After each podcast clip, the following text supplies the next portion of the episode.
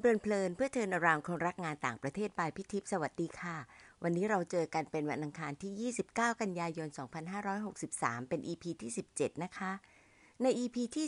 16 พี่ขอสรุปเอเซนส์ไว้ 3 เรื่องอย่างนี้นะคะ เรื่องแรกก็คือการเขียนสคริปต์ต้องใส่พอสเอาไว้ แล้วก็ให้มีจังหวะจากคนในการพูด ถ้าเป็นภาษาอังกฤษเช็คสเตรสให้ดี แล้วก็ใส่ slash เพื่อที่จะให้พอสได้ถูกต้องค่ะ ข้อ 2 ถ้าเป็นงานขนาดใหญ่ที่ต้องเตรียมและประสาน จับตัว Stage Manager ให้ดีเลยค่ะ แล้วก็พร้อมจะให้เขาเป็นบัดดี้ชั้นดีของเรา ในทั้งเรื่องเทคนิคแล้วก็คิวต่างๆ เพิ่มความมั่นใจให้เราด้วยนะคะ ข้อ 3 เรามีประสบการณ์และทักษะก็พลาดได้อย่ามั่นใจจนเกินไปค่ะ จาก MC พี่ก็มาสู่เรื่องของ Moderator มันเหมือนกับคู่กันว่า ถ้าทำ MC ได้จะขึ้นมาไต่ระดับเป็น Moderator ซึ่งไม่จริงนะคะ แต่เพอเอิญพื้นฐานหลายอย่างมันจะคล้ายกันแล้วก็เกี่ยวเนื่องและเชื่อมโยงกันได้ค่ะ เพราะฉะนั้นครั้งนี้พี่ก็จะมาพูดถึงเรื่องบทบาทหน้าที่แล้วก็การเป็น Moderator ที่ดี แล้วก็มีแขกรับเชิญในรายการด้วยนะคะ ตามฟังกันค่ะ เรื่อง moderator พี่เข้าใจว่าจะอยู่ในอยู่หน้ามาอย่างมั่นใจ ถ้าเจอซอฟต์ไฟล์เมื่อไหร่ แล้วก็จะแขวนเอาไว้ให้ดูกันนะคะ วันนี้พูดถึงเรื่อง moderator ก็คือผู้ดำเนินรายการ ปกติก็จะหมายถึงผู้ดำเนินรายการอภิปราย เวลามีคนพูดกันเยอะๆ แล้วจะหาคนที่จะมาดำเนินรายการได้ยังไง เพื่อที่จะให้มัน smooth ตรงนี้ moderator มีประโยชน์มากค่ะ MC ทำหน้าที่อะไรตรงนี้ให้ชัดเจนนะคะ MC จะทำหน้าที่แค่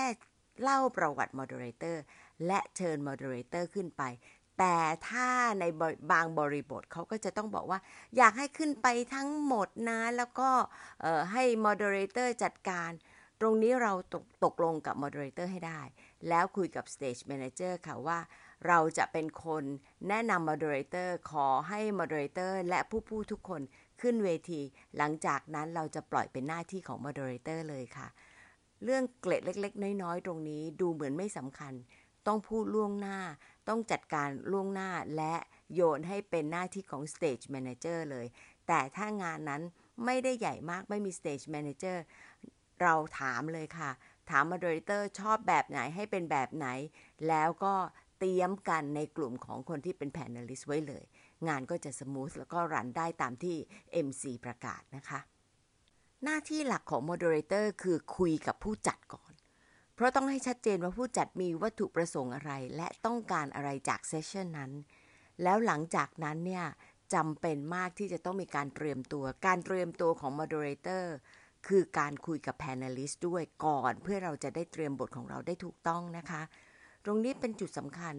บางคนมีความรู้สึกว่ามันง่าย ถ้าเป็นงานเล็กโอเค ถ้าเป็นเรื่องใหญ่งานใหญ่ต้องเตรียมอย่างมาก เพราะว่า panelist แต่ละคนอาจจะพูดคนละมุม แล้วเราจำเป็นที่จะต้องเป็นคนกลางที่จะดึงคำถาม ดึงประเด็น ดึงคำตอบและเชื่อมโยงให้กันให้เกิดขึ้นให้ได้ เพราะฉะนั้นการเตรียมตัวของ moderator นอกจากจะไปคุยกับ panelist บอกเขาว่า เราเตรียมจะตั้งคำถามแล้ว บางคนก็มีความรู้สึกชิวๆสบายๆเจอกันหน้างานนะสักชั่วโมงหนึ่งก่อนล่วงหน้า หรือบางคนอาจจะพูดแค่ครึ่งชั่วโมงก่อนก่อนล่วงหน้าแล้วค่อยเจอกัน แล้วแต่สไตล์ แต่สำหรับพี่เองพี่ชอบเตรียมตัว พี่จะชอบเป็น moderator ที่คุยกับ panelist เลย ก่อนล่วงหน้า แล้วบอกไปเลยว่าตั้งใจจะถามคำถามนี้ comfortable ไหม ก็มีตอนที่พี่ไปเป็น panelist เร็วๆนี้ค่ะ moderator ก็เขียนมาเลย ผมจะถามท่านนี้ท่านนี้ท่านนี้เรื่องนี้เรื่องนี้ได้หรือเปล่า แล้วก็เขียนไปเลยว่า ลักษณะที่เขาถามบางอย่างมันไม่ค่อยใช่สิ่งที่เราต้องการจะสื่อ ขอปรับเป็นแบบไหนแบบไหนก็คุยกันก่อน งานมันก็จะออกมาดีขึ้น แม้ว่าณหน้างาน มันมีการเปลี่ยนแปลงบทบาทนิดหน่อย เนื้อหานิดหน่อย ตรงนี้ก็เป็นเรื่องที่เราจะไปแก้กันแต่เราเตรียมตัวพร้อมที่จะเป็นมอดเรเตอร์ได้ และอีกข้างหนึ่งก็จะพร้อมเป็น panelist ได้มันไม่ได้ทำให้เวทีดูอึดอัด แล้วก็วัตถุประสงค์ได้ตรงนะคะ อีกอย่างหนึ่งค่ะ myth อีกแล้วหรือเปล่า ถ้าเป็น session ภาษาอังกฤษต้องใช้คนที่เป็นภาษาอังกฤษ มันไม่ใช่อย่างนั้นนะคะ จริง ๆ แล้วเนี่ยต้องใช้เสียงสองด้วยซ้ำแปลว่าไม่จริงค่ะ ที่จริงการคัดเลือกเนี่ยจำเป็นที่จะต้องให้คนที่จูนหูกับสำเนียงต่างๆ ให้ได้ดี เป็นคนที่สามารถจะสรุปแล้วก็สื่อสารฟังง่าย ๆ ไม่ใช่เชิงวิชาการจนเกินไป ทั้งหมดนี้แสดงว่า moderator เนี่ย คุณสมบัติน่าจะเป็นไรบ้างค่ะ พี่ว่านะ ฟังเก่งเลย ถามต่อเนื่องได้เชื่อมโยงเป็นจับประเด็นได้ จูนหูกับสำเนียงที่แตกต่างกันได้ แล้วก็มีอารมณ์ขัน พร้อมที่จะสรุปชัดเจนอย่างง่ายให้คนฟังค่ะ และที่สำคัญ moderator ต้องเป็นคนที่เตรียมตัวและเตรียมพร้อมค่ะ พี่เป็น moderator ตอ ตอนที่เป็นฟูไบรท์แล้วก็หลังจากที่เกษียณแล้วเนี่ยก็มาช่วยฟูไบรท์ในหลายเรื่อง โดยเฉพาะช่วงหลังๆเนี่ยจะเป็น moderator ของเซสชันที่ค่อนข้างจะเซนซิทีฟนะคะ ตอนนั้นเราก็จะร่วมมือกันกับพอมสดสสของเราก็คือสำนักงานคณะกรรมการการอุดม ซึ่งตอนนี้ก็กลายเป็นกระทรวงการอุดมไปแล้ว และสิ่งที่สำคัญก็คือ ผู้มีส่วนได้ส่วนเสียก็ต้องเข้าใจร่วมกันว่า เรื่องที่เราพูดเนี่ยเป็นเรื่องที่ sensitive แล้วก็มาช่วยกันคิดว่า จะทำยังไงที่จะทำให้ session นั้น มันเบาลงแล้วก็สะดวกใจกับคนที่เป็น panelist แล้วผู้เข้าร่วมประชุมก็จะมี sensitivity ที่ดีนะคะสองเรื่องที่พี่อยากจะเล่าให้ฟัง แล้วก็สรุปเป็นภาพใหญ่ก็คือ เรื่องที่เราพูดถึงเรื่องของ LGBTQ บ้านเราชอบดูเป็นเรื่องขบขัน ชอบดูว่าอ๋อเป็นแฟชั่นว่าไปกันต่างๆ นานานะคะ แล้วก็อีกเรื่องหนึ่งก็คือเรื่องภาวะซึมเศร้า ซึ่งแน่นอนคนที่เป็นผู้ร่วมอภิปรายเราจะต้องถามเขาด้วยเหมือนกัน เช่นเดียวกับ LGBT อาจจะมากกว่าด้วยว่า สะดวกใจไหม ที่เราจะพูดและเราจะถามถึงในภาวะการต่างๆ ที่เขาเจอ และความรู้สึกที่เขามีที่จะได้มาพูดให้กับผู้เข้าร่วมประชุมฟังกันนะคะ เพราะฉะนั้นในขณะที่พี่ถามทั้งสองเซสชันสิ่งที่พี่คำนึงถึงก็คือ พี่ถามก่อนที่จะมาถึงบางคนไม่ได้ถามก่อนที่จะมาถึง เพราะว่าไม่มีโอกาสที่จะเจอกันตัวต่อตัว เนื่องจากเป็นเรื่องเซนซิทีฟพี่เข้าไปถามเลยว่า จะถามคำถามแบบนี้แบบนี้แบบนี้อยู่คิดว่ายังไงนะคะ และในระหว่างทางเนี่ยมันอาจจะมีการเมนชั่นถึงบางเรื่องที่น่าจะทำให้ต่อเนื่อง พี่เริ่มโดยการที่พูดว่าบางเรื่องเป็นเรื่องสำคัญคนอยากจะรู้ แต่ถ้าอยู่คิดว่าเป็นเรื่องที่สำคัญกับยูเหมือนกันที่อยู่อยากจะให้ respect privacy ไม่ต้องตอบ แต่ถ้ามีบางเรื่องที่เราไม่ได้ถามเขาอยากจะแชร์ แล้วรู้สึกสบายใจ please do ตรงนี้ก็จะทำให้ moderator เพิ่ม ความรู้สึกที่จำเป็นที่จะต้องเตรียมตัวเองด้วยนะคะว่าคือ ความรู้สึกระวังระวัยต่อคำถามและคำตอบ และผู้เข้าร่วมประชุมที่ถ้ามีปฏิกิริยาบางอย่างเกิดขึ้น เราอาจจะต้องดูทางและดักทางก่อนค่ะ อันนั้นก็เป็นเรื่องหนักๆนะคะ แต่อีกเรื่องหนึ่งคือ เรื่องที่เราจะดึงความสนใจกับผู้ฟังในบางสถานการณ์ได้ยังไงบ้างนะคะ มีอยู่งานหนึ่งที่พี่คิดว่าพี่ประสบความสำเร็จระดับหนึ่งเลยค่ะ รู้สึกดีใจที่ได้เรียนรู้อันนั้น ก็เลยจะมาแชร์นะคะ ว่าการที่เราจะสร้างบรรยากาศให้งานประชุมห้องใหญ่เลยค่ะวันนั้น รู้สึกมันเบาขึ้นจะทำยังไงบ้าง ปกติพี่จะเป็นในแนวของ informal มากกว่า formal นะคะ เพราะมันสนุกดีแล้วมันสบายใจ แต่ก็ต้องระวังไม่ให้เกิดเลยเท่านั้นเองตรงนี้คือจุดที่ moderator ก็ต้องระวัง เช่นเดียวกับ MC ละค่ะ มีอยู่งานหนึ่งก็คือผู้เข้าร่วมอภิปรายแพนนลใหญ่มากค่ะ มีประมาณ 7-8 คน พี่ก็มองปราดไป โอ้กลายเป็นว่าแปลกมากเลย คนที่ represent มหาวิทยาลัยจากกรุงเทพผู้หญิงหมดเลย แล้วคนที่มาจากต่างจังหวัด ผู้ชายหมดเลย พี่ก็เลยเกริ่นนำไปเลยค่ะ เพราะมันเป็นเป็นเซสชันภาษาอังกฤษแม้ว่าเป็นคนไทยเป็นส่วนใหญ่นะคะ แต่ว่ามีผู้เชี่ยวชาญต่างชาติด้วย พี่ก็เลยเกริ่นนำไปเลยบอกว่า โอ้วันนี้เนี่ยเรามี City Girls กับ Country Boys คือแค่นั้นแปลกใจที่คนก็หัวเราะ แล้วก็มีความรู้สึกดีแล้วหลังจากนั้น ทุกอย่างกลายเป็น very less formal จะพูดถึงในเรื่องหนัก ๆ ใหญ่ ๆ มันก็ทำให้พูดคุยแล้วก็กล้าสอบถามกันด้วยค่ะ ตรงนี้ก็เป็นเรื่องหนึ่งที่อยากจะแชร์ให้ฟังนะคะ การเป็นผู้ดำเนินรายการทั้งภาษาไทยและภาษาอังกฤษถ้าถามพี่ว่าอันไหนยากกว่ากัน คิดเฉพาะภาษาก็คือภาษาไทยง่ายกว่าอยู่แล้ว เพราะว่าเราเข้าใจ แต่จริง ๆ อาจจะไม่ใช่อย่างนั้นนะคะ มันอยู่ที่ปัจจัยหลายอย่าง อย่างหนึ่งก็คือตัวเราเองเนี่ยความพร้อมในวันนั้นมีอะไรบ้าง การเตรียมตัวมีอะไร อย่างที่สองก็คือ ผู้ร่วมอภิปรายบางท่าน พูดเยอะ พูดแล้วก็โอ้โหวนไปวนมา เราจะสรุปยังไง ตรงนี้ก็เป็นเรื่องใหญ่อีกเรื่องหนึ่งหรือมันฟอร์มอลมากจนเรารู้สึกอึดอัด หรือเป็นเรื่องที่ใหญ่มากและซับซ้อนมาก การที่จะถามแล้วก็ทำให้สรุปด้วยความกระชับและง่ายให้เข้าใจได้ ก็เป็นเรื่องใหญ่เหมือนกันค่ะแต่สำหรับพี่พี่จะมีตัวอย่างในเรื่องของภาษาอังกฤษให้ฟังนะคะ เพราะว่าภาษาอังกฤษเนี่ยมันจะมีอีกอันหนึ่งที่เกี่ยวข้องก็คือการจูนหูตัวเองค่ะว่า วันนั้นเป็นวันของเราหรือเปล่าว่าโอ้โหเราฟังได้ทุกแอคเซนต์ชัดเจนอะไรอย่างนี้หรือเปล่าด้วยนะคะ น้องๆอย่าไปนึกนะคะว่าโอ้โหคนที่เก่งภาษาอังกฤษคนที่แบบเจอคนต่างชาติมา จะเก่งมากไม่ใช่ภาษาของเรา มันจะมีวันของเราและมันมีวันที่ไม่ใช่ของเรา ซึ่งเราอยากจะเป็นวันของเราเหลือเกินนะคะ นี่ก็เป็นตัวอย่าง พี่ทำ moderator กับงาน healthcare ตอนนี้ก็ตอนตอนนึงก็คือรับไปด้วยความจำเป็น แต่พอใกล้หน้างานถึงรู้ว่างานนี้เป็นงานดีเบตค่ะ แล้วก็เลยทำให้ทุกใจมากอยู่สองเรื่องนะคะ เรื่องแรกสุดก็คือพอไปถึงหน้างานแล้ว พี่เป็น moderator เนี่ย ก็คือให้ทั้งสองข้างข้างหนึ่งเป็นคนไทย อีกข้างหนึ่งต่างชาติ ให้สองคนให้เหตุผลกัน เพราะฉะนั้น moderator ทำหน้าที่อะไรคะจะต้องเป็นโยนคำถาม เชื่อมโยงแล้วก็โยนคำถามต่างที่ challenge แล้วก็ relevant ด้วยใช่ไหมคะ พี่ก็กลุ้มใจไปแล้วหนึ่งเปลาะนะคะ ข้อที่สองค่ะ หนักไปอีกค่ะ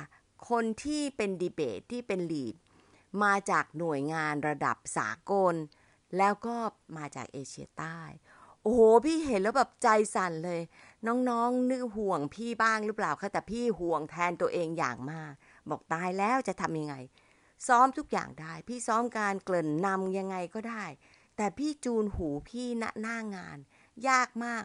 แม้ว่าจะพยายามที่จะไปฟังสำเนียงพวกนี้ก่อนหน้านั้นนะคะ ปรากฏว่าคนนี้ accent หนักกว่าที่พี่คิดเอาไว้เยอะมากเลยค่ะ เกิดอะไรขึ้นในวันนั้นเหรอคะ โอ้ย หูไม่ค่อยเป็นใจเลยค่ะ ประกอบกับความเกรงแล้วก็ตื่นเต้นเวทีใหญ่มากค่ะ พี่ก็ฟังไม่ค่อยได้ แต่เป็นบุญของพี่โชคดีมาก เพราะว่า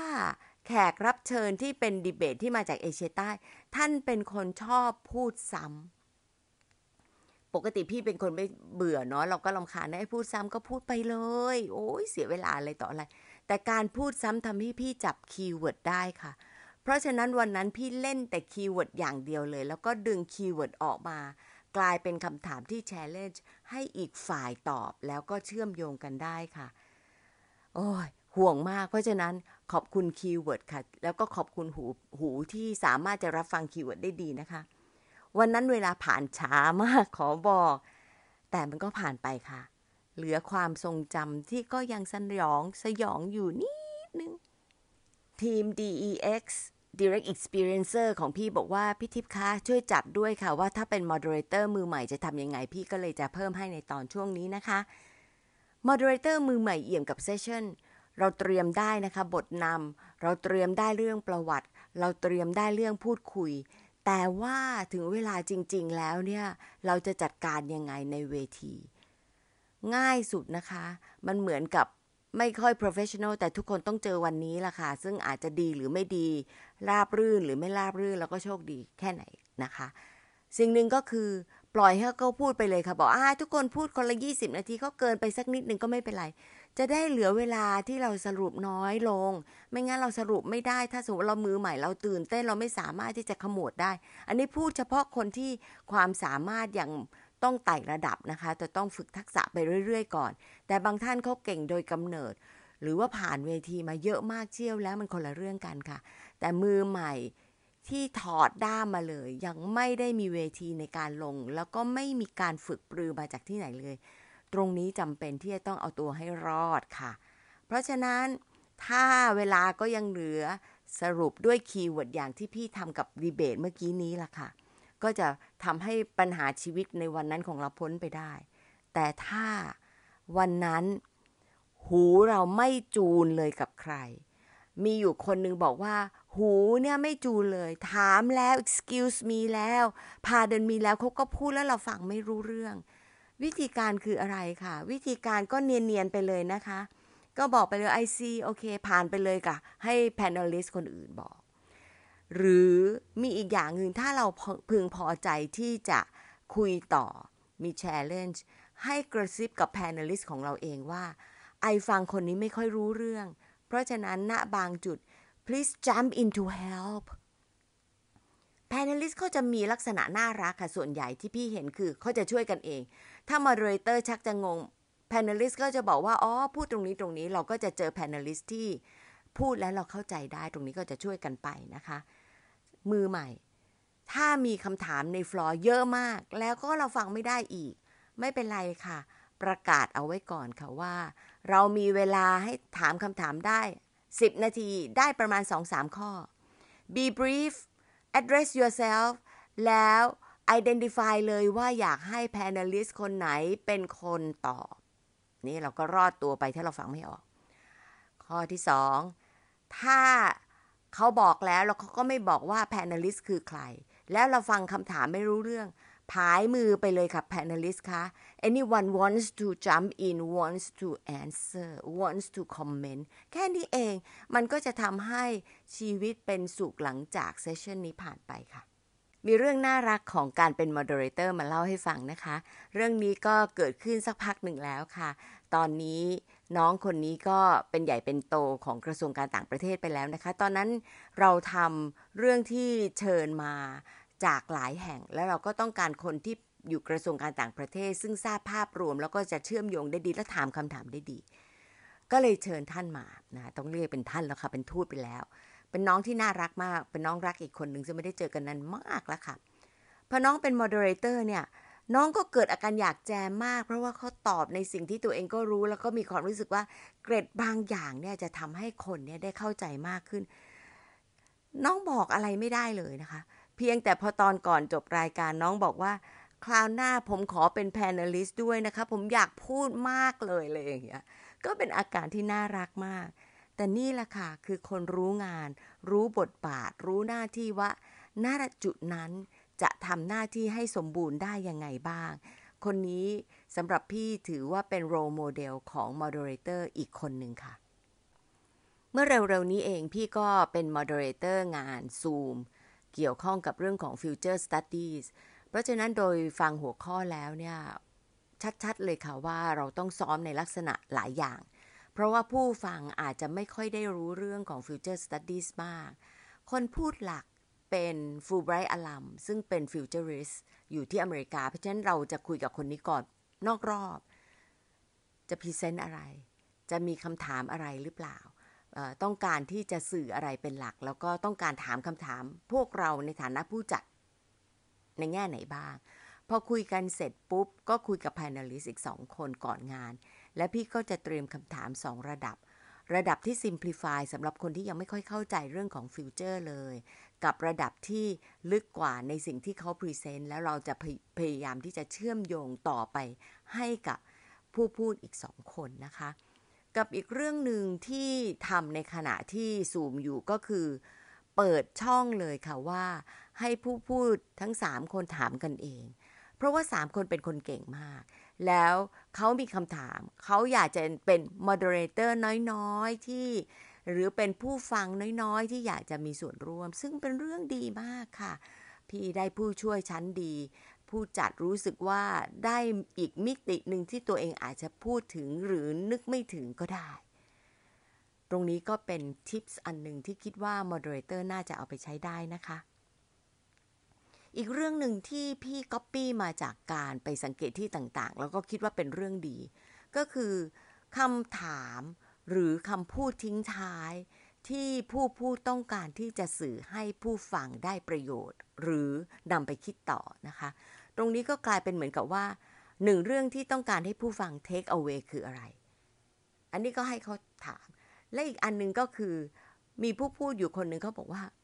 ผมก็อยากจะถามนะครับว่า ทุกวันนี้ท่านทำอะไรกันอยู่ เออเขาถามแรงนะ ฟังดูแล้วแต่ละคนต้องกลับไปคิดนะว่ามหาวิทยาลัยกำลังทำอะไรอยู่ แล้วใช่ไหมในสิ่งที่เอกชนต้องการ การผ่านซูมก็ดีตรงนี้เหมือนกันค่ะ คำถามที่บางครั้งบางคนบางกลุ่มอาจจะฟังดูเซนซิทีฟแต่พี่คิดว่ามันแรงใช้ได้ดีในบริบทที่โลกเปลี่ยนแปลง ตรงนี้ก็ลองไปคิดดูนะคะลองคะเห็นไหมคะ ว่าหน้าที่ของ moderator เนี่ยเขียนไว้อย่างหนึ่งจริง ๆ ก็ทำได้อีกหลายอย่าง แล้วก็เป็น value add ได้จริง ๆ เป็น value creation ให้คนฟังแล้วก็ให้ผู้จัดด้วยซ้ำไปนะคะ ตั้งแต่เรื่องของการเตรียมตัว ตั้งแต่เรื่องของการฟังการเชื่อมโยงการตั้งคำถาม ยังมีอีกเรื่องหนึ่งที่พี่ให้ความสำคัญมากคือการจับประเด็น ถ้าเราจับประเด็นไม่ได้ เราเป็นมอดเรเตอร์ได้ยากมากค่ะ วันนี้ก็เลยได้รับเกียรติเลยนะคะ จากโม อาจารย์ร่มเย็นซึ่งเคยเป็นรองอธิการด้านวิเทศของมหาวิทยาลัยแม่ฟ้าหลวงมานาน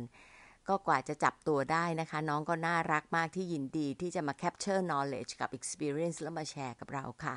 จะกระซิบอีกนิดนึงค่ะว่า โมเนี่ยเป็นคนที่โอ้โห หูรู้ฟังมากค่ะ ในบางงานที่พี่รู้สึกว่าวันนี้ไม่ใช่วันของพี่เลยจูนยังไงก็ไม่ได้พี่จะเรียกโม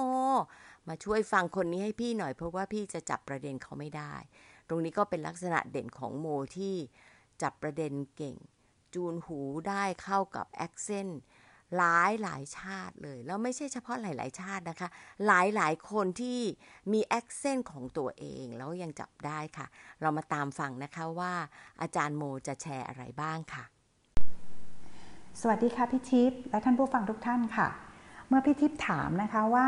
หัวใจของการจับประเด็นเนี่ยคืออะไรนะคะ ก็มานั่งทบทวนค่ะ แล้วก็ได้คำตอบว่าจริง ๆ แล้วเนี่ยมันก็มีหลายประการด้วยกันนะคะ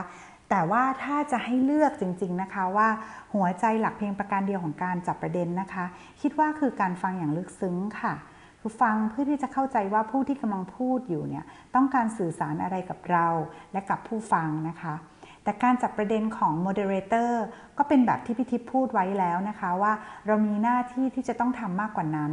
เพราะว่าเราต้องเชื่อมโยงประเด็นต่างๆ ที่ผู้พูดแต่ละคนเนี่ยได้นำเสนอ ใจความสำคัญ และก็แก่นของผู้พูด อย่างน้อยเราต้องเก็บประเด็นโดยคิดถึงกรอบเป้าหมายที่ผู้จัดต้องการด้วยนะคะคำถามที่หลาย ๆ คนคงจะถามต่อก็คือ แล้วการฟังอย่างลึกซึ้งเพื่อจับประเด็นเนี่ยทำอย่างไร และเราจะพัฒนาทักษะนี้ได้อย่างไรนะคะ ซึ่งโมจะพูดถึงการจับประเด็นแยกออกจากการฟังอย่างลึกซึ้งนะคะ คราวนี้ถ้าจะต้องถามตัวเองว่าเราพัฒนาการจับประเด็นมาได้อย่างไรก่อนนะคะ สำหรับตัวเองคิดว่าทักษะการจับประเด็นเนี่ยได้มาจากการอ่านหนังสือสมัยตอนเรียนปริญญาโทนะคะ ในตอนนั้นเนี่ยตัวเองเลือกไปเรียนหนังสือ ในสาขาเพศภาวะและการพัฒนา ซึ่งเป็นเรื่องที่ค่อนข้างใหม่ในประเทศไทยนะคะ หนังสือภาษาไทยเนี่ยมีน้อยมาก แล้วก็อินเทอร์เน็ตก็ไม่ได้เข้าถึงง่าย ๆ สะดวกแบบทุกวันนี้ ดังนั้นการเรียนหนังสือซึ่งมีลักษณะของการสัมมนาเป็นส่วนใหญ่ คือเราต้องไปแลกเปลี่ยนนะคะ หมายความว่าเราต้องอ่านหนังสือไปเยอะมากๆก่อนเข้าชั้นเรียน อ่านในเรื่องที่เราไม่คุ้นเคย และเป็นทฤษฎีแบบวิพากษ์สิ่งที่ทำได้ในตอนนั้นก็คือต้องอ่านหนังสือให้ตัวเองเข้าใจจริง ๆ ค่ะ ซึ่งตัวเองก็พัฒนาทักษะการอ่านเพื่อจับประเด็น จดประเด็นสำคัญสำคัญเป็นข้อๆ แล้วก็หาแก่นของเรื่องที่เราอ่านให้พบ นะคะ เพื่อที่เราจะได้โต้ตอบกับตัวเองว่าเราเห็นด้วยหรือเราไม่เห็นด้วยกับสิ่งที่เราอ่านค่ะ เพราะว่าอะไรนะคะ คิดว่าการทำแบบนี้จนเป็นนิสัยนะคะ ก็ช่วยในการที่เราสามารถจับประเด็นได้ดีนะคะการจับประเด็นจากการอ่านเนี่ยถือว่าเป็นทักษะนะคะที่ว่าถ้ายิ่งทำบ่อย ฝึกฝนบ่อย ก็จะทำให้เราสามารถอ่านได้เร็วขึ้น จับประเด็นได้อย่างชัดเจนแม่นยำมากยิ่งขึ้น และมันยังสามารถประยุกต์ใช้กับการรับข้อมูลข่าวสารในช่องทางอื่น ๆ ด้วยนะคะ โดยเฉพาะในการฟังค่ะ ส่วนถ้าจะถามว่าทักษะการฟังอย่างลึกซึ้งพัฒนามาได้อย่างไรสำหรับตัวเองเนี่ยคิดว่าน่าจะได้มาจากการทำวิจัยสมัยตอนเรียนหนังสือสมัยปริญญาเอกนะคะ ซึ่งตอนนั้นเนี่ยทำวิจัยเกี่ยวกับเรื่องผลกระทบของวิกฤตเศรษฐกิจ และการปรับโครงสร้างเศรษฐกิจ ที่มีผลต่อเพศภาวะ จริง ๆ ต้องขอบคุณครูนะคะ ที่เป็นอาจารย์ที่ปรึกษาสมัยปริญญาเอกนะคะ ก็คืออาจารย์ฟิลิปปาบีเวนนะคะ ซึ่งอาจารย์เป็นนักสังคมวิทยาชาวอังกฤษนะคะ ที่ทำงานวิจัยอยู่ในเอธิโอเปียเป็นหลักค่ะในช่วงที่พัฒนากรอบการสัมภาษณ์นะคะ แล้วก็กรอบวิจัยเนี่ยอาจารย์มักจะพูดเสมอๆว่า เวลาที่เราฟังผู้หญิงนะคะ ให้สัมภาษณ์เนี่ยเราต้องตั้งใจฟังนะคะ ฟังเพื่อเราจะได้ยินและเราจะได้เข้าใจนะคะ เราต้องทำความพยายามเข้าใจคนที่เราสัมภาษณ์ จากจุดที่เขายืนนะคะ แล้วก็เข้าใจในบริบทของเขา เราต้องพยายามเข้าใจแม้แต่สิ่งที่เขาไม่ได้พูดค่ะ อาจารย์บอกว่าสำหรับคนจำนวนหนึ่งที่อยู่ในโครงสร้างหรือภาวะความไม่เสมอภาคทางอำนาจเนี่ยอาจทำให้คนคนหนึ่งกลัวที่จะพูด แสดงความคิดเห็นที่แท้จริง หรือวิพากษ์วิจารณ์ตรงๆ ต่อเรื่องใดเรื่องหนึ่งนะคะ ดังนั้นการที่จะเข้าใจเรื่องราวอย่างแท้จริง ก็ต้องตั้งคำถามที่โดนใจ และต้องอาศัยการฟังที่ลึกซึ้งจากประสบการณ์ทั้งสองนี้นะคะ คิดว่ามีส่วนอย่างมากในการฝึกฝนให้เราเนี่ยมีนิสัยที่จะฟังสิ่งต่างๆ อย่างตั้งใจแล้วก็ลึกซึ้งค่ะ ตลอดจนมองหาแก่นและเชื่อมโยงสิ่งที่เรารับรู้ที่เป็นทุนเดิม หรือเชื่อมโยงกับสิ่งต่างๆ ที่เราได้ยินอย่างเป็นระบบ อีกประการหนึ่งของการเป็น moderator ที่ดีก็คือการจดประเด็นต่างๆ ค่ะ ตลอดจนถามคำถามที่เติมเต็มให้ภาพเป้าหมาย และวัตถุประสงค์ของงานเนี่ยสมบูรณ์ที่สุด สิ่งที่สำคัญมาก ๆ อีกประการหนึ่งคือ การเป็น moderator ต้องสามารถสื่อสารประเด็นที่กลั่นจากผู้พูด เป็นภาษาที่เข้าใจง่ายและก็ครอบคลุมค่ะ ประเด็นสำคัญที่จะทิ้งท้ายไว้อีกอย่างหนึ่งนะคะคือทุกคนเนี่ยนะคะถ้าเกิดว่าจะไปเป็น moderator ในเวทีนานาชาติเนี่ยค่ะ ทุกคนไม่ได้มีสำเนียงภาษาอังกฤษนะคะ เป็นสำเนียงเดียวกันหรอกค่ะก็อยากจะเล่าตัวอย่างสักอันหนึ่งนะคะ เคยไปเป็น moderator ใน session ของคู่สมรสในอของผู้นำอาเซียนนะคะ ซึ่งแต่ละคนเนี้ยก็จะมีสำเนียงภาษาเป็นของตนเองค่ะ คนก็จะมาถามค่ะว่าฟังออกได้ยังไงฟังออกได้ยังไงนะคะ ก็อยากจะเล่าอย่างนี้ค่ะว่าจริงๆแล้วเนี่ยถ้าเรามีการ เปิด mindset นะคะ เราไม่ต้องคาดหวังว่าทุกคนจะมี perfect English เนี่ยนะคะ หรือว่าภาษาอังกฤษแบบสมบูรณ์เนี่ยนะคะ อันนี้ก็คือช่วยไปได้หนึ่งเปราะนะคะ แล้วก็ 2 ถ้าเราปฏิสัมพันธ์กับเขามากพอนะคะ แล้วก็เปิดใจนะคะที่จะฟังสำเนียงต่างๆค่ะ จริงๆแล้วเนี่ยมันก็ไม่ได้ยากเกินที่จะทำได้นะคะ ก็ค่ะก็ประมาณนี้ค่ะ น้องๆฟังอาจารย์โมแล้วรู้สึกยังไงบ้างคะ คุณสมบัติของการเตรียมพร้อมในชีวิตที่จะเป็น moderator แล้วก็เตรียมพร้อมในการเป็นผู้เรียนรู้ตลอดชีวิตด้วยซ้ำไป ก็คือการช่างอ่าน การช่างจด แล้วเอาแก่นมาใช้ประโยชน์ในเวทีต่างๆ ในหน้าที่ต่างๆ moderator ก็เหมือนกันค่ะ หาแก่นให้ได้แล้วพยายามที่จะฟังเพื่อที่จะเชื่อมโยงต่อไป และสื่อสารง่าย ๆ ให้คนเข้าใจมากขึ้นนะคะ พี่อยากจะแถมท้ายอีกนิดหนึ่งที่เป็นเรื่องสำคัญ และเป็นเรื่องที่ฝึกปรืออาจารย์โม เพราะอาจารย์โม กล้ากล้ากลัวกลัวแต่ก็กล้าที่จะรับงานใหญ่ขึ้นในเวทีที่ยากขึ้นและซับซ้อนขึ้น จุดนี้ก็จะทำให้อาจารย์โม มีประสบการณ์ดีขึ้นและเก่งขึ้นเรื่อยๆ พลาดตรงนี้นิดตรงนี้หน่อยอย่างที่พี่บอกละค่ะทุกคนพลาดได้ ก็เป็นการปรับปรุงและพัฒนาต่อต่อไป แล้วก็พัฒนาได้ดีและเร็วด้วยค่ะ reflect กันตามเคยนะคะ น้องๆคิดว่าแชร์เล่นจริง ๆ ของตัวเองในการที่จะเป็น moderator คืออะไรคะและหลังจากที่มองดูว่าแชร์เล่นมีเยอะมากรู้สึกว่าอยากเป็น moderator ไหม ถ้าไม่อยากเพราะอะไร ถ้าอยากเพราะอะไร แต่ถ้าไม่อยากเพราะว่าไม่เอาขี้เกียจฝึก คิดใหม่ทำใหม่ได้ดีนะคะ ขอบคุณที่ตามฟังแล้วพบกันอังคารหน้า สวัสดีค่ะ